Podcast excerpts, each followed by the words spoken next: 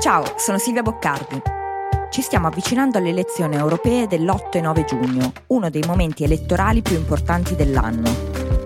Per capire meglio come funziona l'Unione Europea, puoi ascoltare le puntate speciali di Globally Focus Europa, il podcast di Will e Ispi in cui io e Francesco Rocchetti raccontiamo le grandi elezioni del 2024. Puoi ascoltarlo ora su tutte le piattaforme audio gratuite cercando Globally Focus.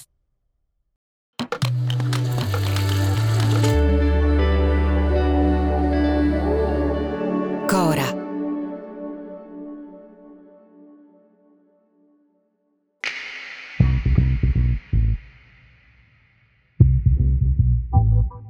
Nei 23 stati degli Stati Uniti dove la marijuana è legale, con $500, cioè 454 euro, ci si può fumare mezzo chilo d'erba. Meglio se non tutta insieme. Di media, con un grammo di erba si girano più o meno 3 canne. Fanno 1500 canne, ossia più di 5 canne al giorno per un anno. In quei 23 stati degli Stati Uniti, insomma, si può dire che con $500 come minimo si va a dormire rilassati ogni notte per 365 giorni. A Singapore no. A Singapore rischi di svegliarti all'alba in una cella, di doverti preparare e di essere scortato da 2 poliziotti fino a uno spiazzo all'aperto, dove dalla gogna pende un cappio. Per la stessa quantità di erba che in America ci si può comprare legalmente con €500, a Singapore ti danno la pena di morte per impiccagione. Singapore has executed a 46-year-old man convicted of drug trafficking. Tangaraju Suppiah was found guilty of trafficking a single kilogram of cannabis 5 years ago. Il 23 gennaio del 2014 la polizia di Singapore ha arrestato Tangaraju Suppiah, 46 anni, cittadino singaporiano di etnia Tamil. Inizialmente era stato accusato di consumo di stupefacenti e di non essersi presentato a un test antidroga. Poi, 2 mesi dopo l'arresto, le cose si sono messe malissimo. La polizia interroga altre 2 persone arrestate nel 2013, che raccontano che Suppiah non solo consumava stupefacenti, ma faceva anche il mulo, cioè consegnava droga per conto di altri, nello specifico 1 chilo di marijuana. Per questo motivo, nell'ottobre del 2018, Suppiah è stato condannato a morte per impiccagione. La sentenza è stata eseguita questa settimana, mercoledì 26 aprile. La sua è stata la prima condanna a morte eseguita a Singapore nel 2023. Ora, Singapore è uno stato insulare, un arcipelago, dove l'isola di Singapore è la più grande. Si trova a sud della Malesia, nel sud-est asiatico, molto vicino all'equatore. A Singapore ci vivono poco meno di 6 milioni di persone e sono un mix che riflette secoli di immigrazione e colonialismo. I cittadini singaporiani hanno origini cinesi, malaisiane e indiane e convivono con almeno 1,5 milioni di persone che non sono di Singapore, ma lì vivono per studiare o lavorare. Tenore di vita decisamente alto. Siamo in uno degli hub finanziari più importanti del mondo, uno stato ricchissimo che spesso si prende come modello di efficienza, progresso tecnologico e ordine. Ecco, la questione dell'ordine a Singapore è molto sentita. E viste da qui, alcune leggi del codice singaporiano possono sembrare un po' eccessive e bizzarre. Per dire, a Singapore è vietato vendere le gomme da masticare, è vietato fumare all'aperto ovunque ed è vietato sputare in pubblico. Vietato nel senso che sono reati amministrativi e se ti beccano devi pagare una multa. Poi, fino a poco tempo fa, era vietato anche avere rapporti sessuali tra persone dello stesso sesso, legge ereditata dal periodo coloniale britannico che recentemente però è stata abolita. Dagli inglesi ha ereditato anche la pena di morte, e quella però il governo di Singapore non la vuole abolire. Da anni alcuni gruppi di attivisti locali cercano di sensibilizzare l'opinione pubblica sul tema, soprattutto ogni volta che emerge una notizia come quella da cui siamo partiti oggi, l'impiccagione di Tangaraju Suppiah. Cosa che a Singapore succede abbastanza di frequente, ne parleremo meglio tra poco.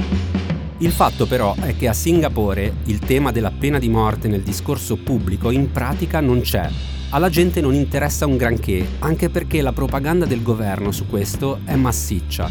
Dice che se Singapore è così ricca, ordinata e tranquilla, è merito soprattutto delle forze dell'ordine, delle leggi severe ma giuste e dell'effetto deterrenza, cioè promuovere e applicare pene durissime oggi per spaventare i potenziali criminali di domani. Già la homepage della polizia di Singapore è tutto un programma. Se cercate Singapore Police su Google e aprite il primo link, vedrete apparire una copertina che sembra presa da un videogioco distopico o da Robocop. Sfondo di grattacieli al tramonto sul mare e davanti poliziotti in assetto antisommossa, poliziotti in borghese, poliziotti con mitragliatori e fucili di precisione, droni, jeep, motociclette, biciclette, motoscafi ed elicotteri. Sotto il motto Safeguarding Everyday. Le autorità dell'arcipelago dicono che a chi vive a Singapore non dispiace questa politica del pugno di ferro contro i criminali, compresa la pena di morte. L'unico sondaggio sul tema lo ha fatto un criminologo britannico nel 2016 su un campione di 1500 persone e ha concluso che i singaporiani, più che essere favorevoli, della pena di morte o non si interessano o ammettono di saperne molto poco. Anche perché le storie dei condannati a morte a Singapore di solito vengono raccontate omettendo molti particolari.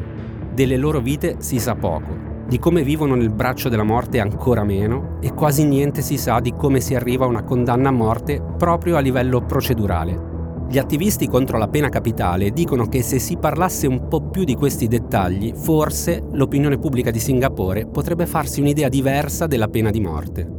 Nel caso di Suppiah, ad esempio, gli attivisti dicono che, come è prassi a Singapore, l'imputato sarebbe stato interrogato dalla polizia senza la presenza di un avvocato. Dicono che Suppiah, durante l'interrogatorio, avrebbe chiesto un interprete dalla lingua ufficiale di Singapore, il malè, alla sua lingua madre, il tamil, interprete che gli sarebbe stato negato.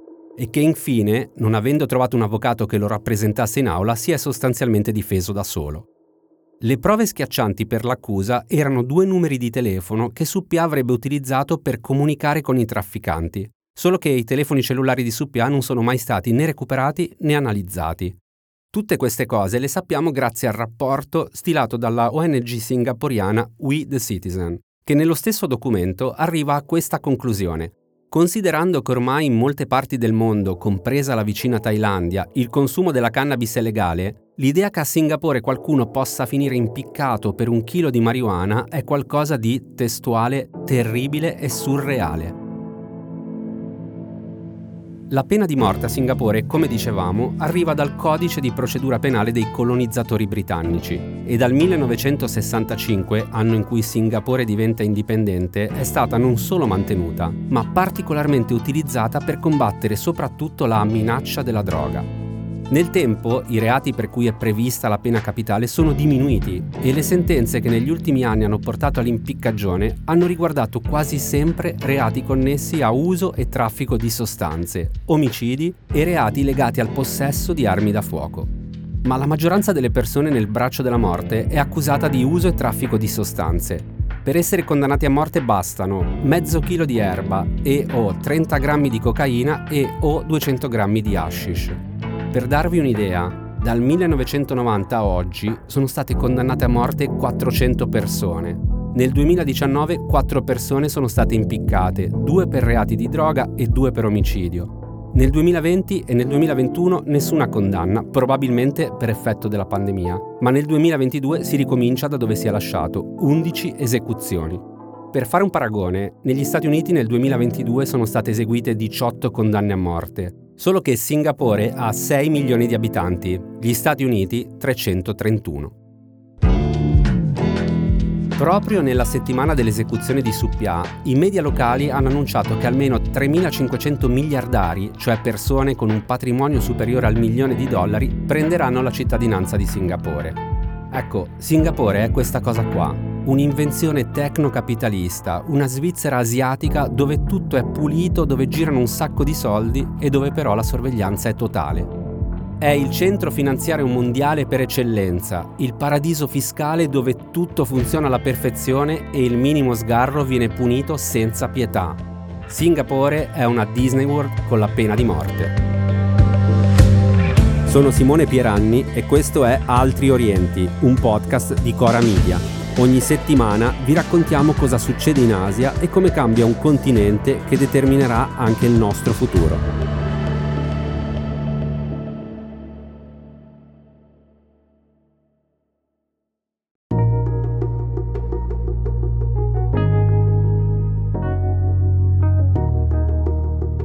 A ribattezzare Singapore una Disney World con la pena di morte è stato lo scrittore cyberpunk William Gibson. Nel 1993 la rivista Wired lo manda nell'arcipelago a fare un reportage e Gibson si diverte moltissimo. Siamo negli anni 90 e Singapore è la cosa più vicina alle città distopiche immaginate dalla letteratura cyberpunk. Stiamo parlando di un genere letterario che, a cominciare dagli anni '80, ha indagato il procedere del progresso tecnologico nel mondo reale e, trasportandolo nella finzione, ne ha fatto esplodere gli aspetti più angoscianti. Come a dire, attenzione, la strada che stiamo percorrendo ci porta a una realtà che, mentre state leggendo, ancora non esiste, ma che potrebbe esistere molto molto presto. Ecco, Singapore sembra un'ambientazione perfetta per quei romanzi. Un'isola che è una città dove la tecnologia la fa da padrona e crea una società ultra organizzata e ultra efficiente, ma con enormi diseguaglianze. Siamo in uno dei paesi asiatici più ricchi in assoluto. Nelle classiche liste delle città più costose al mondo nelle quali vivere, Singapore è sempre nella top 10. Ma qui 1/10 della popolazione vive in condizioni di povertà e la disparità di reddito è fuori controllo. In tutta l'Asia, il paese dove il divario medio tra il reddito dei più ricchi e quello dei più poveri è più grande è la Malesia. Subito dopo, al secondo posto, c'è Singapore. Quando sono stato per la prima volta a Singapore, dopo un paio di giorni ho avuto questa sensazione di essere in Asia senza essere in Asia. Una sensazione che mi era arrivata passeggiando prima in mezzo a una giungla antica e preservata e subito dopo circondato dai giardini verticali degli alberghi extra lusso della città. Come in tante metropoli asiatiche, anche Singapore finisce a guardarla dal basso verso l'alto, tra i grattacieli di uffici e questi food court un po' simbolo del multietnicismo dell'isola con street food e ristorantini di ogni parte del mondo. Poi la città si apre, coi giardini botanici, i Gardens by the Bay e la passeggiata davanti alla baia dove strusciano gli expat. Singapore mi è sembrata uno squarcio storico e architettonico casuale nel continente asiatico, un elemento di discontinuità, un luogo capace di immunizzarsi dai conflitti attraverso una sicurezza silenziosa e onnipresente. La polizia si vede e non si vede, ma tutti sanno che c'è, dappertutto. E non c'è solo il controllo, sempre più capillare e in continua evoluzione, ma c'è soprattutto l'autocontrollo. La gente a Singapore è costantemente bombardata da campagne di comunicazione che spiegano, gentilmente, cosa si può fare, cosa non si può fare e cosa si rischia se si infrangono le regole. E il meccanismo funziona. Fuori, l'impressione che non voli una mosca fuori posto, è tutto pulito, è tutto perfetto. E lo stesso vale per il dentro, dove si passa la maggior parte del tempo per fuggire dal caldo tropicale. Ci si rintana nei passaggi chiusi e climatizzati tra un grattacielo e l'altro o nei centri commerciali. Tutto però sembra quasi finto, asettico. Perfino la via dello shopping di Singapore, Orchard Road, sembra schiacciata da un peso che non si vede, anestetizzata. La sinologa Renata Pisu, nel suo libro Oriente Express, quando racconta delle sue impressioni di Singapore, a un certo punto scrive: «Qui, questi cinesi figli della diaspora, che è cominciata 500 anni fa, hanno fatto un'altra Cina, la Cina dell'utopia. Bella? Felice? Chi può dirlo? A nessuno è mai capitato di vivere nel paese dell'utopia. Ai singaporiani sì». Il merito di questa utopia, nascosta nel clima tropicale di questa parte dell'Asia, va sicuramente, e questa è di nuovo Pisu, al più confuciano e più paternalista e più autocratico governante che la Cina abbia mai partorito. Si tratta di Lee Kuan Yew, un uomo al cui confronto impallidiscono Mao Zedong, Deng Xiaoping, Chiang Kai-shek, tutti quanti insomma. Per arrivare a lì, riassumiamo un po' la storia di Singapore, o meglio di Singapura, città del leone, il nome che gli venne dato dai primi regnanti di origine malaisiana verso la fine del 1200. Noi partiamo dal 1824, quando Londra ottiene la piena sovranità dell'isola. Singapore, insieme ad altri due porti commerciali della Malesia, Penang e Malacca, finisce sotto la gestione della Compagnia delle Indie Orientali, la prima multinazionale della storia che si fece praticamente Stato. All'epoca agli inglesi Singapore serviva soprattutto per questioni di natura militare. Avevano bisogno di una base posizionata meglio di Hong Kong, che affaccia sul Mar di Cina molto più a est. Complice l'apertura del canale di Suez nel 1869, Singapore diventa anche un vivace porto commerciale e soprattutto la popolazione cresce, si arriva in fretta a 100.000 abitanti, un numero che aumenta perché la prosperità attira la migrazione. In migliaia di lavoratori arrivano dalla Cina e dalle altre colonie britanniche, soprattutto da quelle che oggi conosciamo come India e Malesia, braccia che vengono impiegate nelle miniere di stagno e nell'industria della gomma.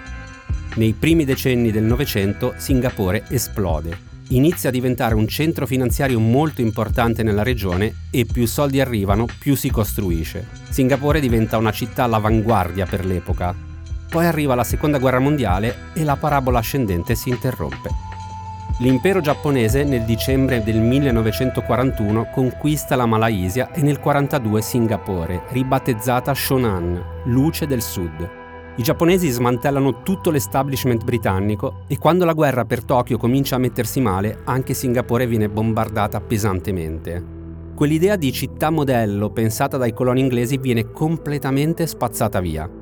Alla fine della guerra Singapore è un posto dove si muore in fretta, un po' per povertà, un po' per l'alto livello di criminalità e le infrastrutture all'avanguardia, che l'avevano trasformato in un porto centrale per le trame economiche mondiali dell'Ottocento, ora sono letteralmente ridotte in macerie.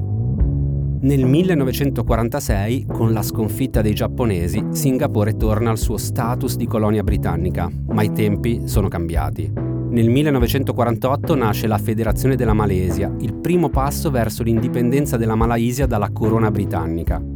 In Malesia i più attivi per arrivare a una forma di autogoverno sono quelli del Partito Comunista, che proprio nel 1948 insorgono anche a Singapore. Londra risponde dichiarando lo stato d'emergenza e non ha nessuna intenzione di mollare Singapore. Dopo il disastro del conflitto mondiale, infatti, il porto ha ricominciato a funzionare a pieno ritmo, trainato dall'aumento della domanda mondiale di stagno e gomma. Ma in Malesia e a Singapore gli scioperi e le manifestazioni studentesche organizzate dai comunisti non si fermano e il fronte occidentale, che si sta preparando alla guerra fredda, è preoccupato, perché nella regione ha un unico obiettivo: evitare che in Asia si diffonda il comunismo. Va bene la Cina, va bene la Corea del Nord, ma basta. Allora Londra prova a concedere qualcosa, almeno a Singapore. Nel 1953 viene accordata una parziale forma di autogoverno. È una buona mossa, perché questa concessione accende la vita politica del paese, dove presto iniziano a comparire nuovi partiti politici meno radicali dei comunisti. Nasce il Fronte Laburista, che chiedeva l'indipendenza immediata e la fusione con la Malesia, ma soprattutto nasce il PAP, Partito d'Azione Popolare. Lo fonda un certo Lee Kuan Yew, nato a Singapore. I'm not a one man show, you see my picture everywhere. It makes it easier, you symbolize it in one man. But don't believe it's a one man show. Cannot be done. Lee è di origine cinese. Suo nonno era nato nella provincia del Guangdong ed era arrivato a Singapore nel 1862. Suo padre, Lee Chin Koon, era nato a Singapore e lavorava come magazziniere per la Shell, mentre la madre era la figlia di un ricco uomo d'affari che nel tempo diventò una famosa maestra di cucina. Per 30 anni Lee era conosciuto come Harry Lee, ma quando inizia la sua ascesa politica e c'è da far presa sui cinesi di Singapore, abbandona il nome anglofono. Studia al Raffles College di Singapore, ma a rovinare tutti i piani è l'invasione giapponese. Lee finisce per lavorare con gli occupanti, impara il giapponese e lavora come traduttore. È un'esperienza che lo segna. Lui stesso racconterà di essere stato umiliato e picchiato dai soldati giapponesi. Ma è anche un'esperienza formativa, durante la quale, come dirà in seguito, impara due cose. La prima è l'orgoglio identitario per Singapore e i suoi cittadini. Ricordando quegli anni lì, racconta di aver capito che nessuno aveva il diritto di prenderci a calci. Ero determinato a dimostrare che potevamo governarci da soli. La seconda è che governare col pugno di ferro e promuovere punizioni brutali contro i criminali funziona. Dopo la guerra, Lee si laurea all'Università di Cambridge in giurisprudenza. Nel 1947 sposa una compagna di corso e nel 1950 insieme aprono uno studio legale a Singapore. Nel 1954, con un gruppo di singaporiani laureati in università britanniche, Lee fonda il PAP. Oggi potremmo definirlo come un partito populista, con un'idea un po' anacquata di socialismo e con un obiettivo: l'indipendenza dal Regno Unito. Lee nel frattempo è diventato un avvocato di un certo successo e comincia a tessere la sua tela. Intanto cerca di chiarire agli inglesi che lui non è un comunista, ovviamente, e comincia a fare quello che oggi chiameremmo lobbying.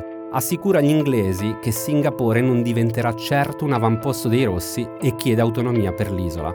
Anzi, lui ha un'idea ancora più grande: unirsi alla Malesia e diventare un unico grande stato. A Singapore alla fine viene concesso l'autogoverno interno, mentre gli inglesi controllano la difesa e gli affari esteri. Nel 1957 la Malesia ottiene l'indipendenza e Lee torna alla carica, anche perché nelle elezioni per il Parlamento di Singapore stravince. E il 31 agosto 1963 dichiara l'indipendenza di Singapore dal Regno Unito. Scioglie il Parlamento e indice nuove elezioni, perché vuole ottenere il mandato per unirsi alla Malesia. Lì comincia a far vedere di che pasta è fatto. Arresta gli oppositori politici e dà il via libera alle forze dell'ordine per reprimere i dissidenti della società civile. Fatto il vuoto, Lì rivince le elezioni e Singapore si unisce alla Malesia per formare la Federazione Indipendente della Malesia. Ma non tutto procede per il meglio e la Malesia dopo soli 2 anni si tira indietro perché Lì diventa una figura un po' troppo ingombrante. Nello stesso anno nasce la Repubblica di Singapore. Lo annuncia Lee in un discorso che a Singapore è leggenda e che lui stesso riregistrerà nel 2012. Singapore shall forever be a sovereign, democratic, independent nation founded upon the principles of liberty and justice and ever seeking the welfare and happiness of a people in a more just and equal society. Siamo nel 1965. Singapore è indipendente e al governo c'è Lee, che punta forte sulla ricostruzione e il rilancio della città. E lo vuole fare spingendo sulle imprese private e sul libero mercato.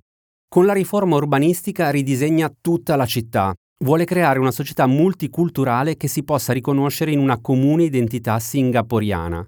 Sulla carta sembra un progetto fantastico, ma l'idea di identità singaporiana non è quella che nasce dall'incontro delle diverse culture ed etnie che abitano l'arcipelago. Non viene dal basso, viene imposta dall'alto ed è quella che ha in testa Lì. Le critiche non sono ammesse.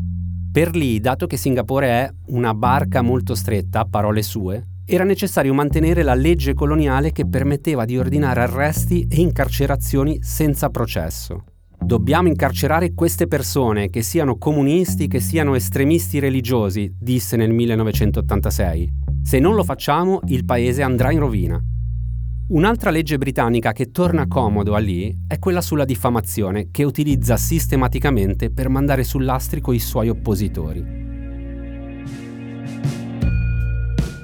L'impostazione autoritaria del governo Lee ha fatto di Singapore uno dei paesi con le leggi più rigide al mondo in materia di armi e droga, reati che vengono puniti con la pena di morte.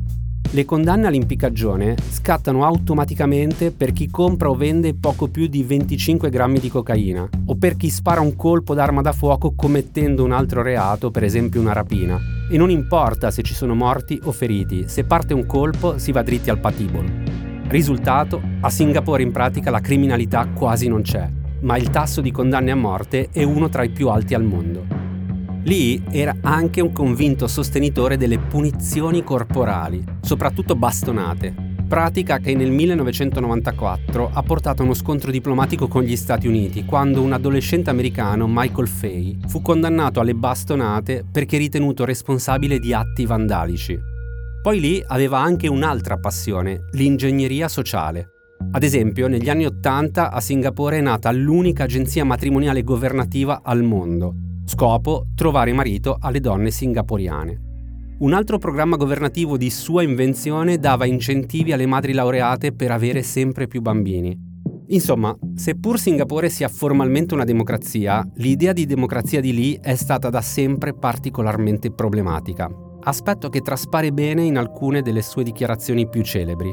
Ad esempio, Lee confidò al suo biografo che nella scelta tra essere amato ed essere temuto ho sempre pensato che avesse ragione Machiavelli. Se nessuno ha paura di me, allora non valgo niente. Lee Kuan Yew ha governato Singapore fino al 1990 ed è rimasto in Parlamento fino al 2011. Alla sua morte, nel 2015, ovviamente si è aperta la questione della sua successione. E come accade quasi sempre negli stati asiatici a guida autoritaria, il potere è un affare di famiglia. E così a Lee è successo Hsien Loong, suo figlio. Prima di entrare in politica nel 1984, Lee Hsien Loong è stato generale di brigata nelle Forze Armate di Singapore. Ha studiato matematica e informatica all'Università di Cambridge e ha conseguito un diploma post laurea in pubblica amministrazione presso la Harvard Kennedy School. È premier dal 2004 e ha mantenuto gran parte del modello politico messo in piedi da suo padre. Governo efficiente e concentrato sugli affari, politiche economiche amichevoli per le aziende e la finanza e la solita enfasi paterna sul mantenimento dell'ordine sociale, compresa la necessità della pena di morte, per assicurare che Singapore continua a essere la distopia securitaria immaginata dal suo padre padrone. A venerdì prossimo!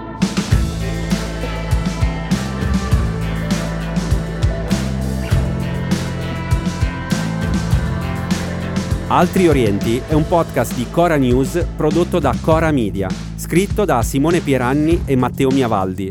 La cura editoriale è di Francesca Milano, la supervisione del suono e della musica è di Luca Micheli, la post-produzione e il montaggio sono di Daniele Marinello, il producer è Alex Peverengo. Le fonti dei contributi audio sono indicate nella sinossi.